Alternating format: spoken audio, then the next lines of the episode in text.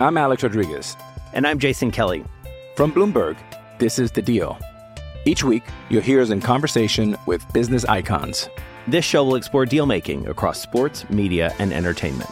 That is a harsh lesson in business. Sports is not as simple as bringing a bunch of big names together. I didn't want to do another stomp you out speech. It opened up so many more doors. The show is called The Deal. Listen to The Deal. Listen to The Deal on Spotify. Welcome to Scuderia F1, the podcast that's always up to speed with the latest Formula One news. Follow us on Twitter at Scuderia F1 Pod and subscribe to the show on iTunes and Stitcher. Now, here are your hosts, Mark Daly and Kevin Laramie. Hey, everybody. What is up? Welcome back to the podcast that is always up to speed with Formula One here on the Overtime Media Network. My name is Mark Daly. I'm your host. And, well, it's almost weekend, and unfortunately, like the past couple of weekends, we don't have a Formula One race to look forward to, but we'll be back to it in just a week's time as the F1 circus heads back to the UK for the British Grand Prix, and then after that, it's a doubleheader at Silverstone, and the week after, we'll have the 70th anniversary Grand Prix in a back-to-back weekend again, which is great. Looking forward to it. And it sure is weird when you get a weekend off all of a sudden. You sure get used to it quickly, and I'm really missing not having a race this weekend, but I suppose there is too much of a good thing. But still, there is news to talk about, maybe not so much as we've had over the past couple of weeks, where there's been a real flurry of things going on in and around all the teams, most of the teams, as you might expect. But even though that there might not be the same volume of news that we've seen over the past maybe a month or so, there is still plenty of interesting things going on to talk about. So before we get into it, let's just take a quick look at the standings in the World Championship after three rounds of the season thus far. On the driver's side, we have Lewis Hamilton at Mercedes leading his teammate Valtteri Bottas by 5 points. Lewis leading the way with 63. Valtteri Bottas, 58 points. Max Verstappen for Red Bull, 33. Lando Norris still hanging in there in the top five in McLaren with 26 points.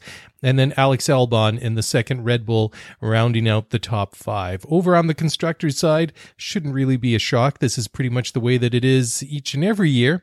Mercedes up on top, 121 points. Red Bull, 55 points, long way back in the constructors. McLaren in there really nicely at the moment, 41 points. Racing Points with the pink Mercedes, 40 points. And then Ferrari, shockingly, just in the top five, and they are still about 13 points behind Racing Point, which is absolutely amazing and completely shocking. Anyways, let's get into the news, and like I said, there's quite a few things to talk about. We're going to talk first about Christian Horner talking about what led up to Max Verstappen's a bit bizarre crash on the way to the starting grid at last weekend's Hungarian Grand Prix.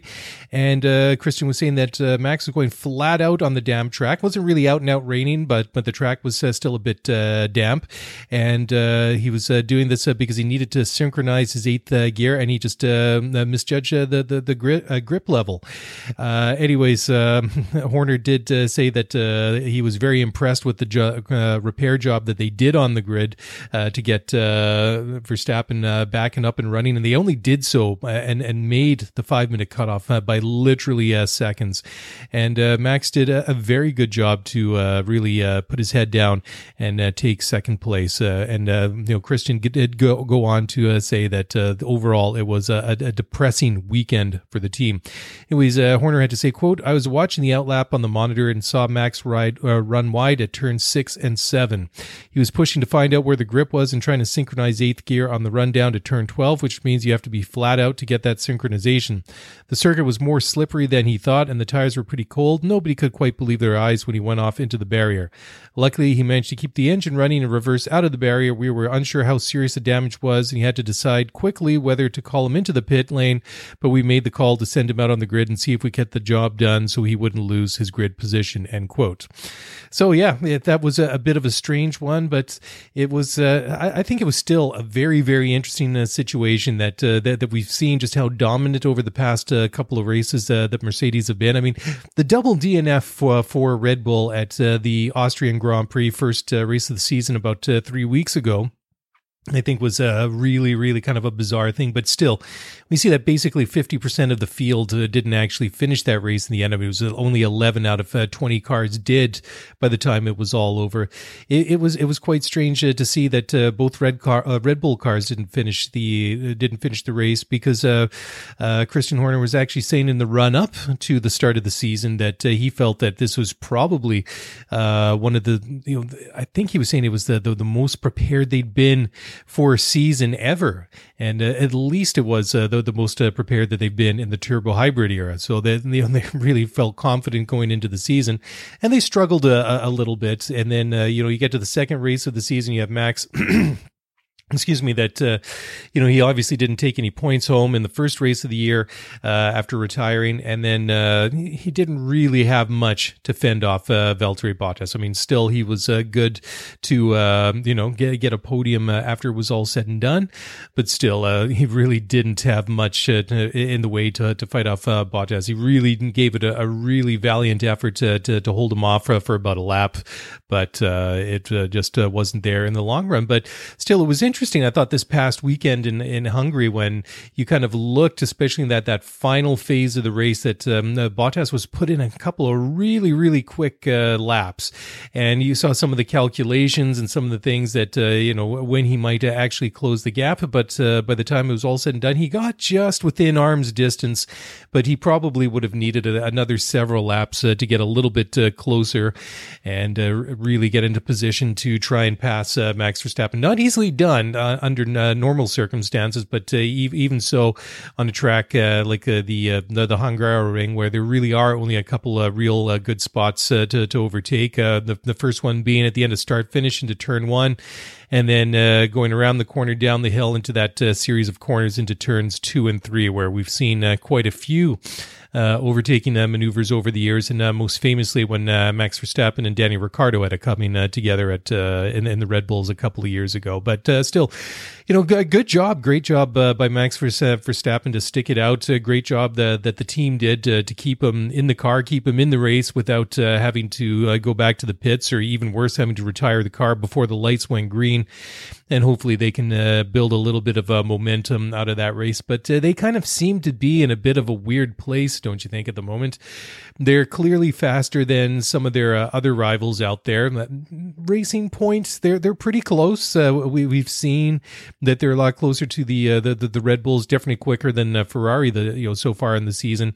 But Red Bull maybe just marginally ahead of those teams, but still, they're quite a ways off the pace of Mercedes and that very, very competitive W11 that they're running this year. So, I don't know if we can really expect to see them close that gap in at the front there with the Mercedes. It just seems unrealistic. It just seems that they've come. And they've just got a really, really good car. I mean, if they are saying that, last year's car was a good car in the W10, and this is basically an evolution thereof. And Lewis was just saying a couple of weeks ago that he believes that this year's car, the W11, is the best car that they've designed and built at Mercedes. So, I mean, that's really saying something. I mean, how many World Championships has he won there? A whole bunch, right? And he's had some very, very good cars to do it. I mean, it's always come down to Lewis Hamilton or his teammate to win the World Championship since 2014. So I think that's quite a bit of praise to say that this year's car is the best of the lot so far. Anyways, this one I think is a bit of an interesting one. We're just going to stick with Red Bull for a moment. And Christian Horner says that he's struggling to understand some of the criticism that that Max's teammate Alex Albon is getting. That he feels it's unwarranted that he's being criticized for his early season performances and so far in the championship. He finished fifth in Budapest and didn't make it into Q3 when he was caught out by a lack of running with the setup they introduced on Saturday morning. He got up into the top five after starting 13th on the grid, and this was following up a solid fourth that he had the Styrian Grand Prix, and of course didn't finish the opening race of the season. But anyways, I mean, there's always going to be, I think, a lot of comparisons drawn to between the guy that's driving beside Max Verstappen. I think that's always going to be the case, no matter which team it is, especially one of the top teams. That there's always going to be that comparison when you have somebody as good as Max Verstappen, who obviously has the potential to be a world champion, given the car. I mean, we've seen him drive cars beyond the limit of what they should be capable of, and you really wonder. It'd be a pretty awesome thing. Let's face it. To take say Charles Leclerc, Max Verstappen, Lewis Hamilton, put them all in the same car and let them go head to head. I think that would be a really cool thing to see. I mean, it's also completely impractical. It's never going to happen, but it would be cool to see what these guys could all do. I mean, maybe take all six of the drivers from the top three teams from Red Bull, Mercedes, and then Ferrari, throw them all into the same car and let them go out there head to head, see who finishes first and who finishes sixth out of that group. It would be quite spectacular. It was just going back to Albon. Yeah, of course, he's going to be under a lot of scrutiny.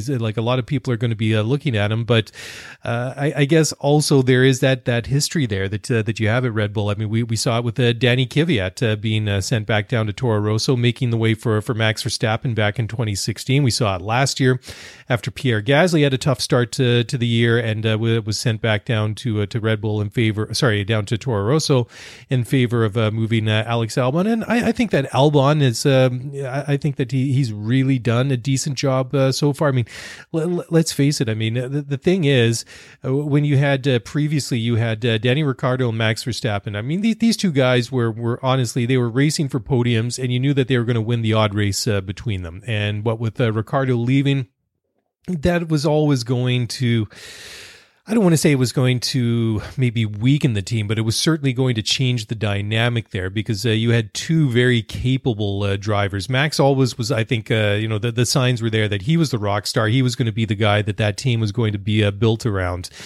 And if you go and watch F1 Drive to Survive on Netflix, season one is very interesting as that series evolves. Just the things, the different clips that they have about Ricardo and Max and Red Bull and Renault and all those different things going on behind the scenes a couple of years ago. And you could see why Ricciardo would not want to stay there. I mean, you could make the argument that he obviously feels that he deserves to be a top driver in a top team. And even though maybe they never came out and said it explicitly that Max was number one and Daniel Ricciardo was number two, I think it was always a 1A and a 1B that Ricciardo was always maybe just a little bit lower in stature, but maybe it was more perceived than anything else. But certainly, even though it was shocking at the time when he made the announcement that he was going to go to Renault, considering where Renault were and still are at this point in time, that you could completely understand that. But still, it really changed the dynamic in that team, and there wasn't anybody really immediately to step up and really fill those shoes. I mean, where Ricciardo was fighting for podiums and was always in sort of the best of the rest kind of category for the most part, you had Gasly, who basically kind of struggled to make the top tens, and he just really got off on the wrong foot. If you go back to 2019, he crashed in winter testing, which really messed them up. They had a lack of spare parts, and that also affected Max Verstappen and the amount of time that he could get out on the track to get his laps in and all that sort of stuff. So you could see why after that first half of the season, when they got to the summer break, that it clearly wasn't working with Gasly and the team, sending him back to Toro Rosso. And I guess that is the big question now. Is he, what caliber is he? Is he only that sort of caliber for Toro Rosso? And that's not really a long-term thing. I mean, I know that they may have a bit of a gap at Red Bull in their young drivers program with guys that are able to come into Formula One. I mean, that's why Kvyat got back in because they didn't have a lot of guys that had enough points to get their super license and all that. But still, I mean, Kvyat, I think, you know, this is a different story. He's been pretty decent and a lot more reliable and stable than his first go-round in Formula One. And sitting out that year certainly made, I think, a difference to him. But the Toro Rosso is more of a transition team. That's kind of the landing point for the younger drivers to come into Formula One. These guys are really the cream of the crop of the Red Bull Academy, the drivers program, with the hopes of getting them into the big team, into the main team, and hopefully challenging for races. So, I mean, I can't see that being a long-term thing for either Kvyat or Pierre Gasly. I mean, they're either good enough to make it up into the big team, and I suppose their job there is only safe as long as there's nobody more promising coming up or is in the system right now. But I think it's too soon to give up on Alex Albon. And I do agree with what Horner was saying, that he doesn't understand why there's this criticism so far. He had to say, quote, "I'm very pleased. I mean, it's been a difficult weekend for Alex. The car spec had been changing a lot from session to session. When you haven't got the experience and he doesn't, that's harder to deal with. So I think actually in the race where he managed to find his rhythm and pace was very, very good and comparable with Max. He was overtaking, was strong, and against Ferraris and whoever else was passing out there, I thought he did a super job today. And if you look at his pace in clean air, it was pretty decent. I think we're very, very satisfied with Alex's performance today." So yeah, definitely give the guy a bit of a chance to really settle in, and let's see what he can do once. I mean, you have to remember he's still a young guy and still hasn't really had the benefit of a full season with Red Bull under his belt. So we'll just take it from there. Anyways, time for a break here on the Overtime Media Network. Don't go away. We'll be back in just a moment. Passion, drive, and patience. The formula for winning championships is also what keeps your ride or die alive. eBay Motors has everything you need to maintain your vehicle and level it up to peak performance. Superchargers, roof racks, exhaust kits, LED headlights, and more. Whether you're into speed, power, or style, eBay Motors has you covered. With over 122 million parts for your number one ride or die, you'll always find exactly what you're looking for. And with eBay Guaranteed Fit, your part is guaranteed to fit your ride every time or your money back. Because with eBay Motors, you're burning rubber, not cash. With all the parts you need at the prices you want, it's easy to make your car the MVP and bring home huge wins. Keep your ride or die alive at ebaymotors.com. Eligible items only. Exclusions apply. Hey, it's Kaylee Cuoco for Priceline. Ready to go to your happy place for a happy price? Well, why didn't you say so? Just download the Priceline app right now and save up to 60% on hotels. So whether it's Cousin Kevin's Kazoo Concert in Kansas City, go Kevin, or Becky's Bachelorette Bash in Bermuda, you never have to miss a trip ever again. So download the Priceline app today. Your savings are waiting. Go to your happy place for a happy price. Go to your happy price, Priceline.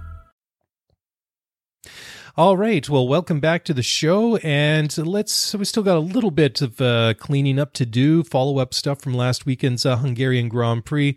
And I think one of the interesting things at the time was the fact that Valtteri Bottas was not penalized for the jump start he had before the start of the race. I mean, it was obvious that he moved out of his grid box before the lights, the red lights went out, and we went to green, went to racing. And he did edge forward and stopped again, and he put it down to a light on his dashboard that he was sort of following rather than the lights above the start-finish line, and that really disadvantaged him at the start.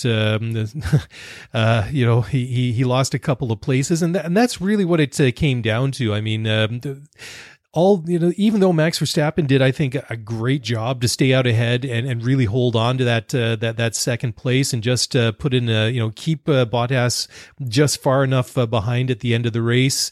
Although Bottas just wasn't able to close the gap as much as he wanted to get into an overtaking position. The fact was that he really lost that race at the start. I mean, it was always going to be a little bit tough for him because he was on the inside of the track where it was off of the racing lines. so maybe a little bit less grippy than the outside of the track where the pole was, because you know the track was greasy and wet in every ways.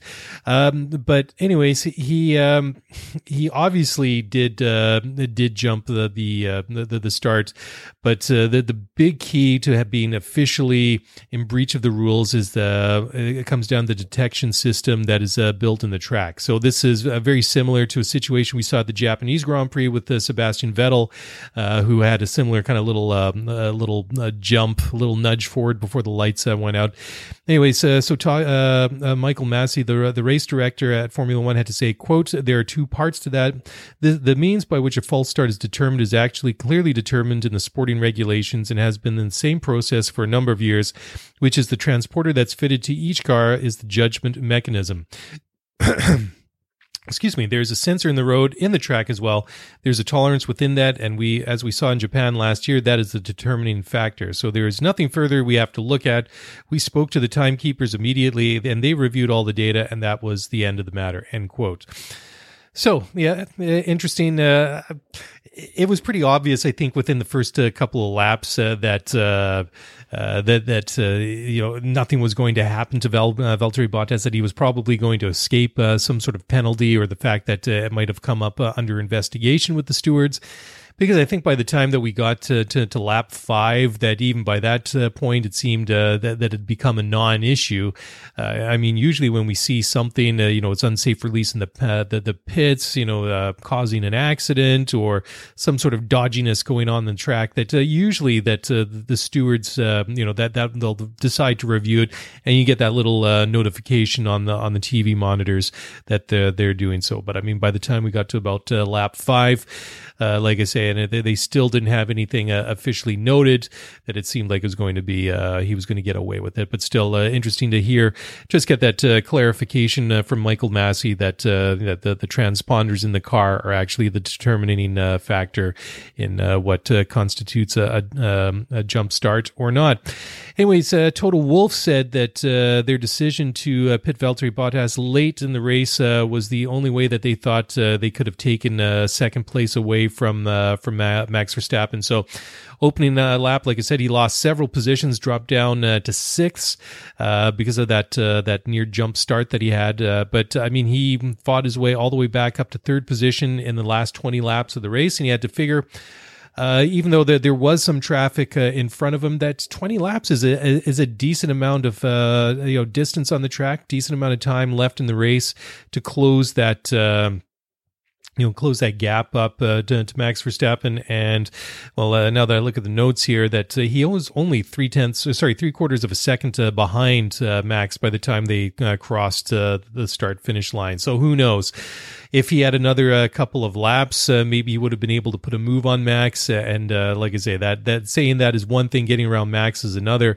It certainly is never an easy thing. But anyways, Toto Wolff explained later on after the race that Bottas was actually struggling with some graining on the tires that he had in the second stint, just because of you know, how hard he was pushing to catch Max Verstappen. And so it really came down that their only opportunity, the only way that they were going to catch him, was by changing their strategy. Anyways, Wolff had to say, quote, "It would have been wrong to keep him out because Valtteri's tire had started to grain on the left front quite heavily because he was pushing so hard.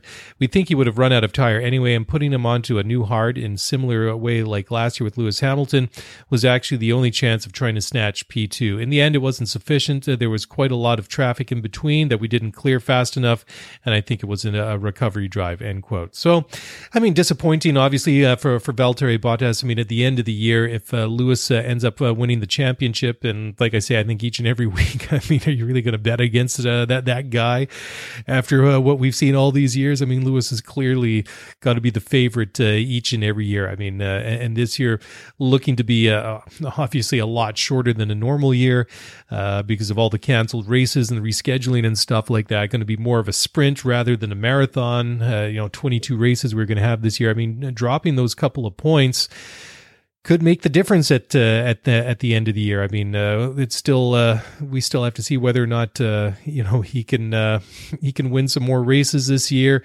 and beat his teammate. But still, it's never a good thing when you drop points like that. And I'm sure he must be kicking himself after that poor start that he had. Okay, well.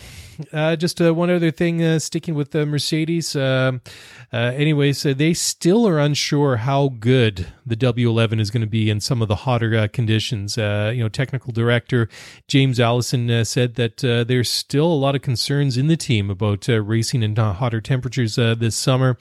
Who knows what it'll be like once we get to some of the other venues, some of the other tracks into the fall. But, hot weather wasn't necessarily an issue last weekend in Hungary. I mean, how many times have we seen wet weather in Hungary since the 1980s? I mean, you can probably count all the wet sessions either in practice and qualifying and race conditions we've seen at the Hungaroring. You can probably count them on one hand. I mean, it's the weather has always been very, very good there. So it was... it wasn't an issue there. Last year, obviously, the cooling was a big issue at the Red Bull Ring for the Austrian Grand Prix. This year, not so much maybe as last year. And then at the Styrian Grand Prix, the second of the doubleheader at the Red Bull Ring was a cooler, wetter conditions, so it wasn't a big issue that time. Anyways, Allison had to say, "quote I'd note that we've had two quite cool tracks so far. It was warmish in the first race of the year, but that was also the race where we were least convincing. So we would like to find out how swift we can be when the track is roasting hot and whether or not we can still show the sort of tire management and pace under those conditions that we've been lucky enough to show in the opening races of the years. I think anyone who sat with us through the first weekend of the year wouldn't have had entertained the idea of a Mercedes procession at that stage. That would have seen us all desperately worried about the car and its ability to finish a single race. Every car on the grid has a sort of Damocles hanging over pretty much every lap because they're all experimental vehicles in with any number of ways that they can catch you out, or actually you disappoint yourself for not having seen it coming. We are only too well aware of the billion frailties that are there, even in a product that is pretty strong like our car and the Drivo combo that we've got this year," end quote. So interesting. We will see. I don't think that, let's be fair here. Let's be honest. I don't think that we're going to see super hot roasting weather at the British Grand Prix at Silverstone. Could happen. I know that they had quite the heat wave recently, so it'll be interesting to see what the weather is like. I mean, if we can hit the high 20s or even into the 30s centigrade next week. You don't typically associate that sort of very warm summer weather in a country like England, but we have seen obviously that it does occur, and if it does occur there or somewhere else over the next say 6 weeks or so, then whether or not this is going to be a weak point for them, but still interesting that that is out there, that still seems to be an issue, and I do find it interesting that Allison is being quite forthcoming and actually admitting publicly that they do have these concerns and these issues with their car. Anyways, so we're going to get away now from that sort of stuff. There's a lot of stuff coming up about Ferrari I want to get to, but before we do that, I just want to touch base now very briefly about the F1 calendar moving forward. So Hockenheim, where we've seen the German Grand Prix on an off and on basis over the past several years, they've now admitted that they are out of the running to hold a Grand Prix this year because of the strict limits of the number of people that would actually be able to attend the race. And it looked like they might be one of the contenders to grab one of the European race slots for this year in the very strange year that we've had, what with all the cancellations and rescheduling due to COVID, and then this this redesigned 15 to 18 race season that you know, who knows if it's going to happen yet. So we don't know exactly when it's, you know, what's going to happen. I mean, we're basically all confirmed up until the end of September. Last week, we found out the Tuscan Grand Prix and the Russian Grand Prix are a go. So Tuscany is going to be at Mugello, Russian Grand Prix at the Sochi Autodrome, where it's been for the past couple of years. You know, we still have the USA, Mexico, and Brazil on the schedule, still maybe subject to confirmation. But, you know, there's still some other names floating out there, like, you know, Imola still being thrown out there. And there are a couple others that may come onto the schedule as well. Anyways, you know, they were hoping to get some fans back to the races by September, and you know, Formula One is hoping to get people back into the stands for the Russian Grand Prix at the end of September. But there are tighter local restrictions in the Hockenheim region. You know, then that limits the amount of people that you know that can gather at events even outside, and those don't look like they're going to be lifted anytime soon. So that means that you know that this basically eliminates any chance that that they're going to get a race there, even on you know this you know this schedule this year. Anyways, Joran Teske, the managing director of Hockenheim, said, "Quote: From today's point of view, for a potential race in October, we cannot assume that an event with more than 500 spectators would be possible. So from an economic point of view, this makes us less attractive for Formula One than any other racetracks where they are allowed fans, even under certain conditions. Therefore, it will not be possible to live up to our offer, which was to hold a Grand Prix under the special circumstances of the coronavirus crisis. We can confirm, therefore, that there will be no Grand Prix at Hockenheim in 2020. A bit of a shame. Hockenheim is one of the tracks that I've been to. It's a great venue. It just you know, it's just got a real feeling of the history there. And, you know, sadly, I guess I'm old enough now to say that that I attended there. And I actually didn't go for Formula One. I was there for a DTM race, you know, longer ago than I care to admit. But still, the old, that sort of kidney shape layout that they have, which has obviously been drastically altered in the interim since I've been there, is you know, obviously it's more technical. Because I mean, they would come into through that sort of little twisty bit in the stadium section, past start finish, go into that fast right-hander, and then they disappear into the forest, and you wouldn't see them for a minute or two until they came back around the other side. So I mean, not really great for spectators. You know, the way that it's is now, it's much better for TV, it's much better for fans, and it's much more compact. So, you know. I'm not a big fan of you know the changes, but you know maybe I'm just a little bit too nostalgic for that sort of thing. So Hockenheim officially off of the schedule. So some of the other races that are being thrown out there is Imola, which has been talked about for the past couple of weeks.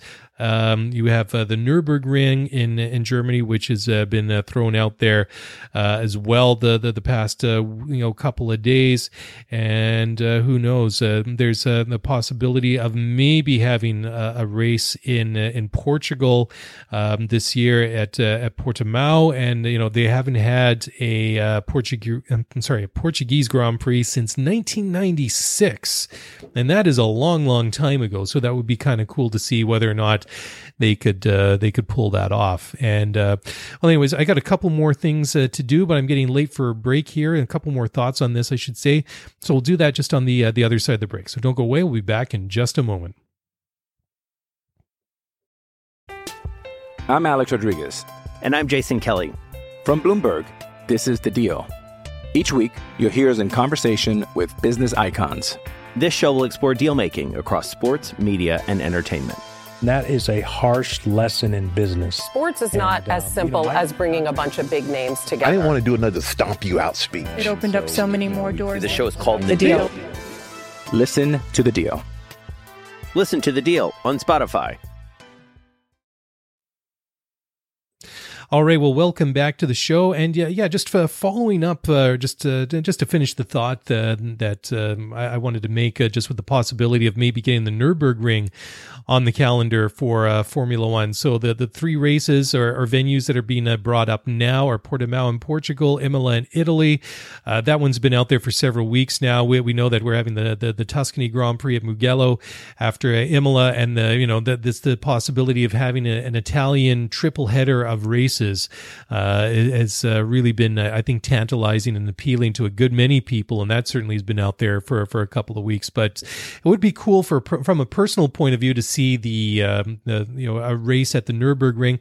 That is the very first track that I went to see my very first Grand Prix way back in 2001. So obviously, I'm older than I care to admit, but it was a great experience, because that was really sort of the start of peak Schumacher mania, and it was really cool to see. We were sitting down at the bottom of the track, and I think they call it the Dunlop corner, that hairpin when they come down the hill into that hairpin. It's not a really slow corner, say like some of the slowest corners we see in Formula One, but it slows the cars down enough, and it was really cool because you'd see them.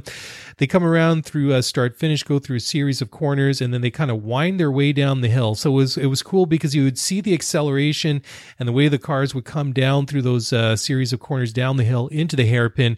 So you'd see them coming down with the speed, put the brakes on, go through that slower hairpin corner, and then they would accelerate, go up the hill, and then go off into a left hand around the corner. So it's pretty cool. So you get to see if you ever go to a race at the Nürburgring, especially if Formula One goes back there in the future at some point, it is a good point or a good place to sit at that part of the track, because you really get to experience the different the different aspects of the performance of a Formula One car.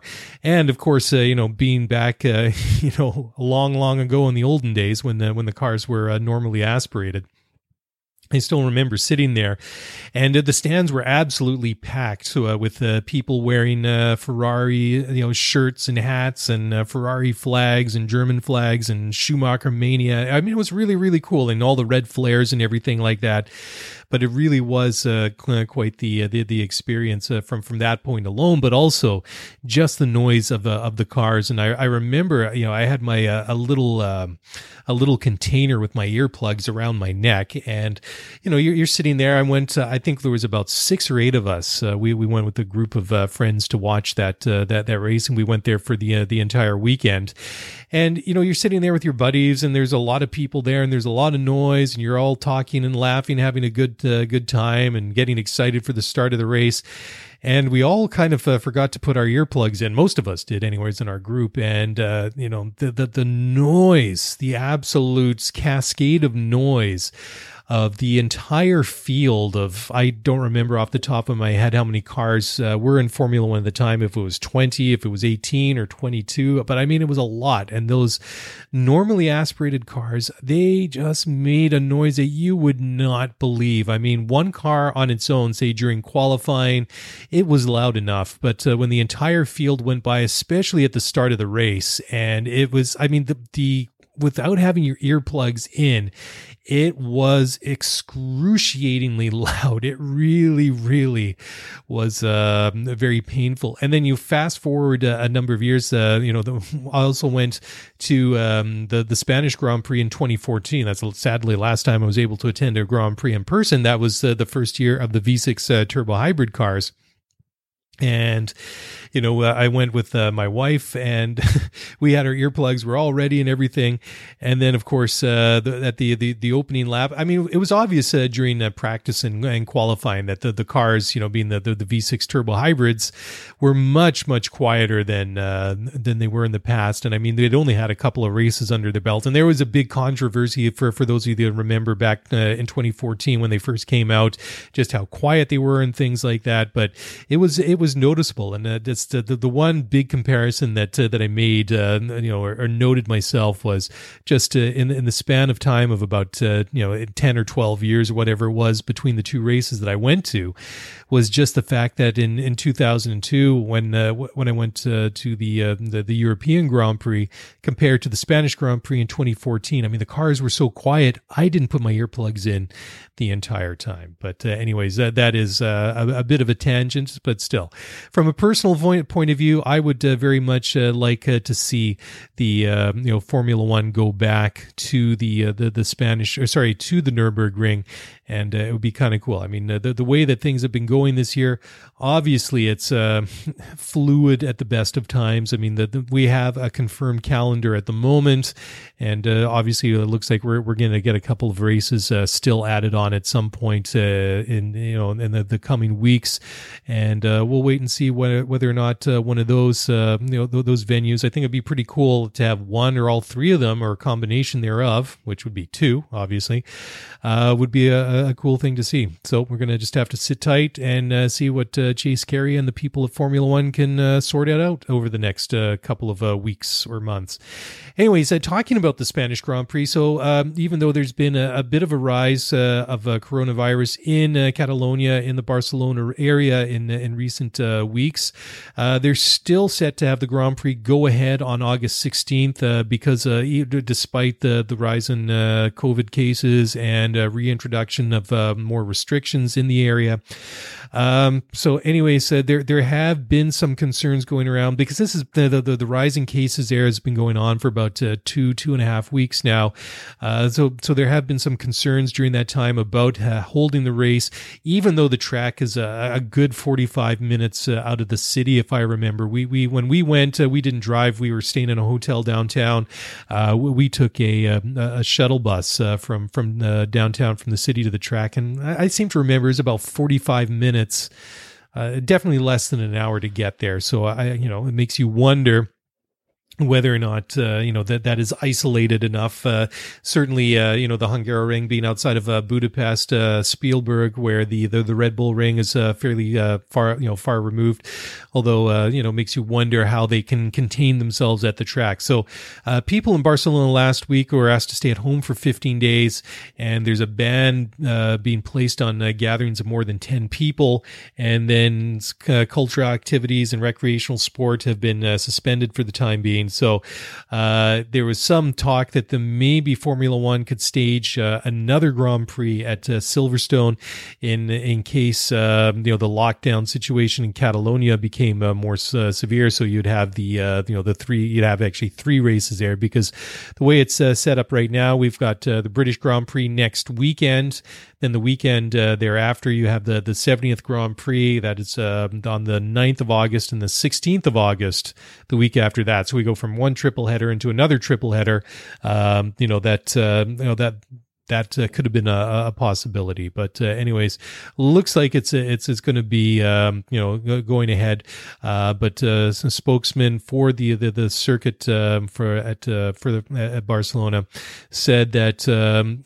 That they're outside of the lockdown area in the city, so the people attending the race at the circuit are actually unaffected by the restrictions that are currently in place. So a spokesperson, told motorsport.com, quote, "Everything is going ahead as planned. We are not affected by the restrictions. Everything is controlled and reinforced with Formula One, the FIA, and circuit protocols, which are very strict," end quote. So that's good. It was reassuring to hear that that's probably going to go ahead as planned, and certainly hope that the situation in Barcelona with the lockdown situations and reintroduction of anti-COVID measures really pays off, and they can get that under control very, very quickly. Anyways, we've got some Ferrari stuff to talk about. We're starting to run out of time here, so I better pick it up a notch. Sebastian Vettel is quite open now, saying that he's failed in what he called his Schumacher-inspired mission, but he still has no regrets about moving to Ferrari several years ago now. And he was talking with Sky Sports' Martin Brundle before the Hungarian Grand Prix, and he was asked whether he was hurt by Ferrari's decision to let him go at the end of this year, and he was quite frank and open about it. He just basically took it as it was, but I think it was interesting. He did go on, I think, to really explain the reason why he wanted to go to Ferrari. And I mean, who wouldn't want to go to Ferrari? I think everybody, if they had that opportunity, would jump at it. Anyways, Sebastian had to say, quote, "Ferrari has always been a dream of mine, massively inspired by my childhood, by the Michael in red car. I was inspired by him and still inspired by him because I think he was the best that there ever was. I was hoping to take some championships away from Lewis Hamilton so that Michael's record stands a bit longer. Now we are a bit out of striking distance to try and block him. But I think that I wanted this to work myself more than for Michael. I think looking back, my mission, my target was to win a championship, and we didn't do that. So in that regard, we failed, but still we had some really good years and some highlights and some good races, so I don't regret it." End quote. So yeah, I think so. I think that that they have had some some good races, some good years there. I mean, 2018 I think was the closest then that he ever got to getting in there and taking a championship away from Lewis Hamilton, if that's the way that he wants to frame it. Last year, very, very difficult. But Ross Smedley, who is the director of data systems for Formula One and an ex-Ferrari guy, had something a little bit surprising or controversial to say, and he believes that last year, 2019, was Sebastian's best season in Formula One. Anyways, he said this in the F1 Nation podcast earlier this week. He said, quote, "I think we saw the real Sebastian Vettel towards the end of the year, which Sebastian had a little bit lost, and I'm sure he'd freely admit that he wasn't where he wanted to be, both within the team and with his teammate at the start of the year. But then he actually got his head down, and that's a sign of a true champion. He came back," end quote. Yeah, obviously there were a lot of bad moments for Sebastian last year, but I mean, he did have some positive moments towards the end of the year. But I mean, certainly for those of us on the outside, it seems a very difficult kind of thing to really make the case that was his best year in Formula One. But still, I agree with what Ross Smedley says, that he put his head down, had some good races, and he did make the best out of what was being a tough and difficult situation, and that like Ross says, that is the sign of a true champion. And I would agree to a certain extent. Anyways, Sergio Perez, the Racing Point driver, says it is obvious who Vettel would replace if he makes a move to the team, which is going to be Aston Martin in 2021. And I think, that's obvious for all of us because there are two drivers at Racing Point right now, Sergio Perez and his teammate Lance Stroll, and the team is owned by a guy of the name of Lawrence Stroll, who also has invested a lot of money along with his consortium, not only in the Formula One team, which he rescued a couple of years ago, but he's also put up, about £500 million into the Aston Martin parent company. So I think it would be doubtful that Lance Stroll would leave Racing Point or Aston Martin. So I think that it's fairly obvious that Sergio Perez says it's obvious who who would be replaced at Racing Point for next year.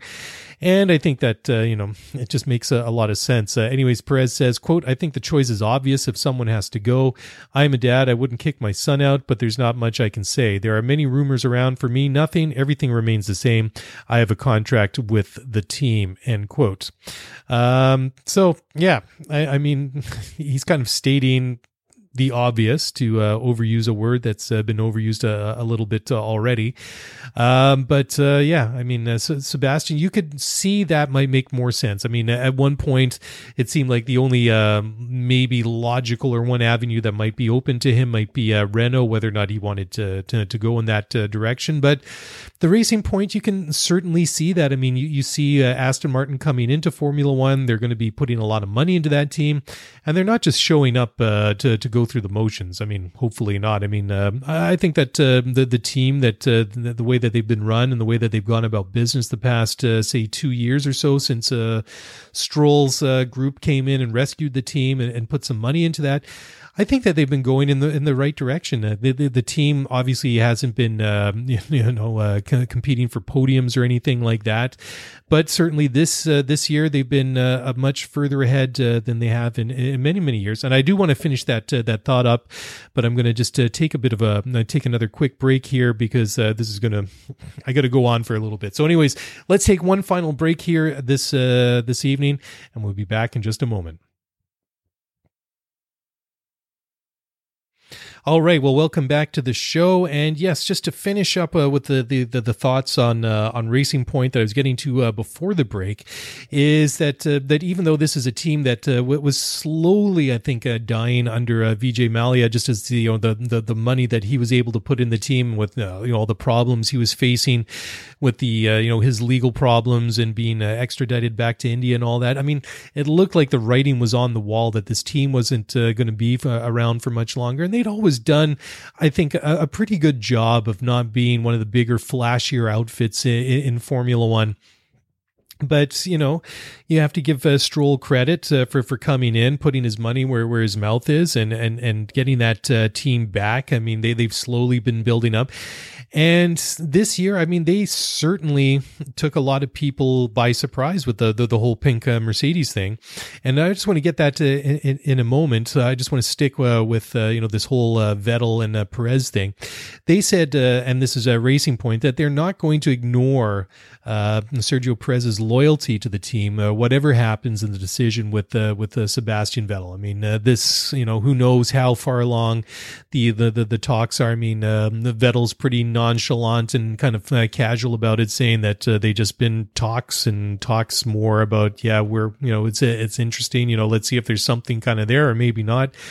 Anyways, they said that, they know that he helped them survive in Formula One, and, his loyalty for committing his, his future into the team.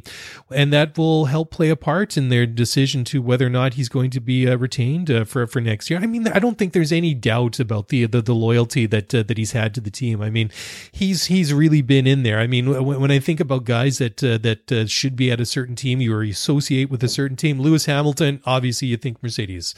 Sebastian Vettel, well, I mean, obviously in this era you think of Ferrari. Take any driver that you can think of that's really made an impression. Mika Hakkinen, if you want to go back a generation, obviously McLaren. But I mean, on a smaller note, maybe a more modest note, you think about Sergio Perez, you're going to associate him with Racing Point or Force India, and he certainly has been that guy that is really stuck by the team. You got to admire a guy for his loyalty. Anyways, Otmar Szafnauer, the Racing Point team principal, said that no decision has actually been made, even though that they have had some what he's been saying, loose talks with Sebastian Vettel, which is exactly the the same phrase that Vettel used. Anyways, Szafnauer said, quote, "I think the fact that he, Perez, has got a signed contract will be a key factor. That means we keep him. But I know what you're asking, and Sergio has been loyal to us. He's been here for a long time. He's a great racer, works well with the team, and he works well with Lance Stroll. He helps Lance, so I'm sure all those factors do matter."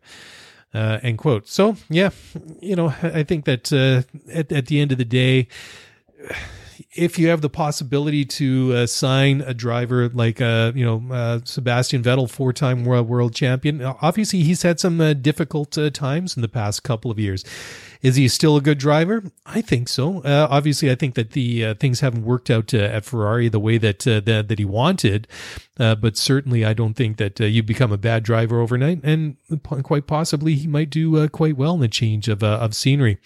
Anyways, Toto Wolff said he will not be playing a role in influencing the Aston Martin Vettel discussions. He is a shareholder in the in this sports car manufacturer, and he said he's not going to get involved in that in any way or form. He bought a 5% interest in Aston Martin in April of this year and said that this was just a personal investment. It doesn't have anything to do with his day job at Mercedes. And I'm using the air quotes because I know it's not an easy thing, but I'm sure a lot of us wouldn't call that a job if we had it. It'd be pretty cool. Anyways, Wolff had to say, quote, "My shareholding in the car company is not related to the F1 racing team. I'm not involved in any discussions between Lawrence Stroll, Otmar Szafnauer, and Sebastian. Obviously, I know Sebastian very well, and I've been part of some, let's say, social gatherings, but no more than that." End quote. So, yeah, I mean, that is interesting. And I think that anytime that there are any questions that come up about Toto Wolff and Mercedes and Racing Point and Aston Martin, that's always going to come up, even though it has nothing to do with the Formula One team itself. Anyways, Szafnauer, going back to him, says that he thinks that the other teams on the grid made a mistake not adopting the philosophy of copying last year's Mercedes W10, and this is obviously a thing that's been a big issue. I mean, with all the all the protest lodged by Renault in recent weeks and races because of the brake ducts. Anyways, Szafnauer has to say, when he was asked about if other teams had got their design philosophy wrong, Szafnauer had to say, quote, "The answer is yes. However, it doesn't come without risk. We didn't know that we were what we were doing was going to work to the level that it has. There was a big risk that we were going to take a step backwards. As a matter of fact, when we started developing this in the tunnel, that with the ideas that we saw through pictures, we took a huge step backwards. I mean, huge. It was seconds per lap slower in the beginning, and it was our own learning that we did for the development process of CFD and tunnel work and more and designs and redesigns that got us to the place that we did." End quote. So, yeah, I mean, the thing is, it is interesting. I mean, it's one thing to take inspiration from something, that's obviously done very well. And I think it illustrates a good point in Formula One that whenever somebody comes up with a concept that works, that everybody else seems to copy it, except in this case. And they've taken a lot of heat for that. I mean, even if you see some of the comparison pictures between them, even though there are a lot of similarities, but when you see them side by side, scaled up, I mean, they're clearly two different things. And even Ross Brawn, the managing director of motorsport at Formula One, says that the current protest that's been lodged by Renault against Racing Point is what he calls a tricky problem for the FIA to resolve. Brawn has to say, quote, "My view is copying in Formula One is standard. Every team has, in normal times, digital photographers in the pit lane out there taking thousands of photos of every car for analysis with a view of copying the best ideas.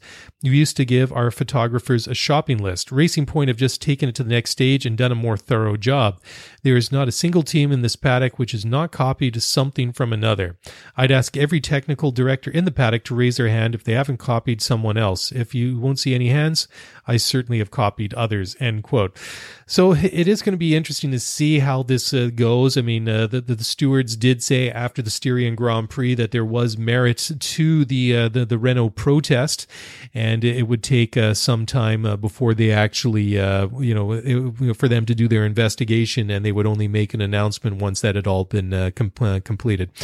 Anyways, Racing Point, just to stick with them, they say they have specifically 886 drawings which prove the legality of their brake ducts, which fall under this listed and non-listed parts. The Renault is saying that they're identical to the Mercedes and stuff and it's basically the whole basis of their protest over the past couple of weeks. Otmar Szafnauer, team principal at Racing Point, had to say, quote, "It is impossible for them to be illegal. Brake ducts, just so you know, take a long time to design and make. They are very, very complicated, and we have 886 individual drawings for our brake ducts. Just so you know, they protested the brake ducts, and we don't have any other brake ducts, mainly because they are illegal. We have no concerns whatsoever. Our brake ducts are legal. We ran them last weekend. We ran them again this weekend, and we'll be running them again at Silverstone." end quote. He did go on, I'll just sort of shorten this up here. He did go on to say that the whole process is getting frustrating and having to wait to prove their point, their case, and they were given 3 weeks initially to gather evidence after the Styrian Grand Prix, and the hearing is set to take place sometime between now and the end of next week before the British Grand Prix gets underway. Anyways, getting away from Racing Point, just a couple of minutes left in the show. Ferrari has restructured their F1 technical department after their disastrous start to the 2020 season. Some people calling it disappointing. I think that's kind of mild. I mean, they're only fifth in the Constructors' Championships. Vettel and Charles Leclerc were 6th and 11th at the Hungarian Grand Prix. And it just hasn't been very good at all. And recently, Matteo Bonato said there would not be any, snap decisions or knee-jerk reactions or mass firings, at Maranello in reaction to the bad start that they've had to the season. Anyway, so they've announced a restructuring of their technical team, and they've created a new performance development department, that's going to be overseen by Enrico Cardile, and he's served as the head of aerodynamics and vehicle project management. And they have Enrico Guglielmini, who's in charge of the power unit. Laurent Miquet is a sporting director and is in charge of the trackside activities. And Simone Resta will continue to lead the chassis engineering department. And I believe that Rory Byrne will be able to count on, Enrico Cardile will be able to draw on the experience of Rory Byrne, who is going to be involved. I believe he's there several months out of the year, even though I think he was retired about 15 years ago, or at least tried to, but is apparently not around. I mean, he designed all of the 7 cars that for Benetton and Ferrari that Michael Schumacher won a world championship in. So definitely, he's a good guy, very smart person to have around. Bonato, like I was saying, he said that sacking people, firing them is not going to make the team any better. It's not going to make them any faster. And he was saying that he had, and quote, "I have confidence for the people who work in the Gestione Sportiva. We've started out on a long process that should lead to another winning cycle." And this is what Bonato told the official Ferrari website. Anyways, he goes on to say, quote, "It will take a while, but the whole company understands and supports this vision. That's why I find it amusing to read some stories that are doing the rounds. It's not by sacking people that you make a car go faster," end quote. So, yeah, I mean, that is one thing, but, he's saying it's a long-term project, but how long is long-term before they get...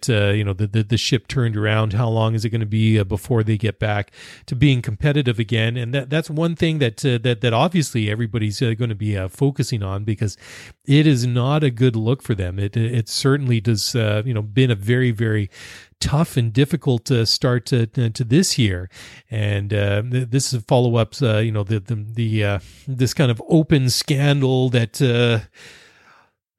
Well, do you really even want to call it a scandal? It's because the true findings of the what was going on with their power unit last year has not been made public. It's been sealed. They have an agreement with the FIA that it would not be made public, even within within Formula One.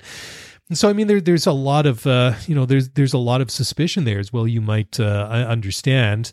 And it really is, really makes you wonder what they found was wrong with that. I mean, Ferrari insisted all the way through last year, and especially as the heat picked up in the latter stages of the year, that the engine had been was legal, and that even under scrutiny, that it was still found to be a legal power unit. They didn't have any issues with it.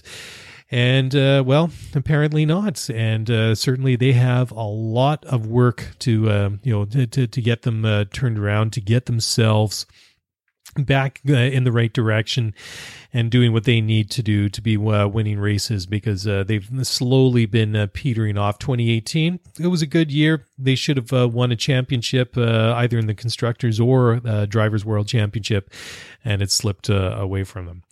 Anyways, like I said, there wasn't maybe as much news as a regular week, but there were some very important things to talk about and discuss. And that's pretty much it that I have for tonight. Coming up to the end of the time here, it is almost midnight on the west coast of Canada on Thursday, July 23rd, 2020. I've got a couple of hours to cut this and finish it and get it all ready for release. So I'm going to leave it right there. So thank you guys for downloading and listening to the show. I really do appreciate the support, and it's good to see that the show is doing very well, and you guys seem to be enjoying it as we get back to racing over the past couple of weeks. And we have more races to look forward to coming up. Again, if you want to get in touch, as always, easiest way is on Twitter at ScuderiaF1. And email scuderiaf1pod@gmail.com. And that's it. That's a wrap. Thank you very much for listening, and talk to you guys again soon. Bye for now.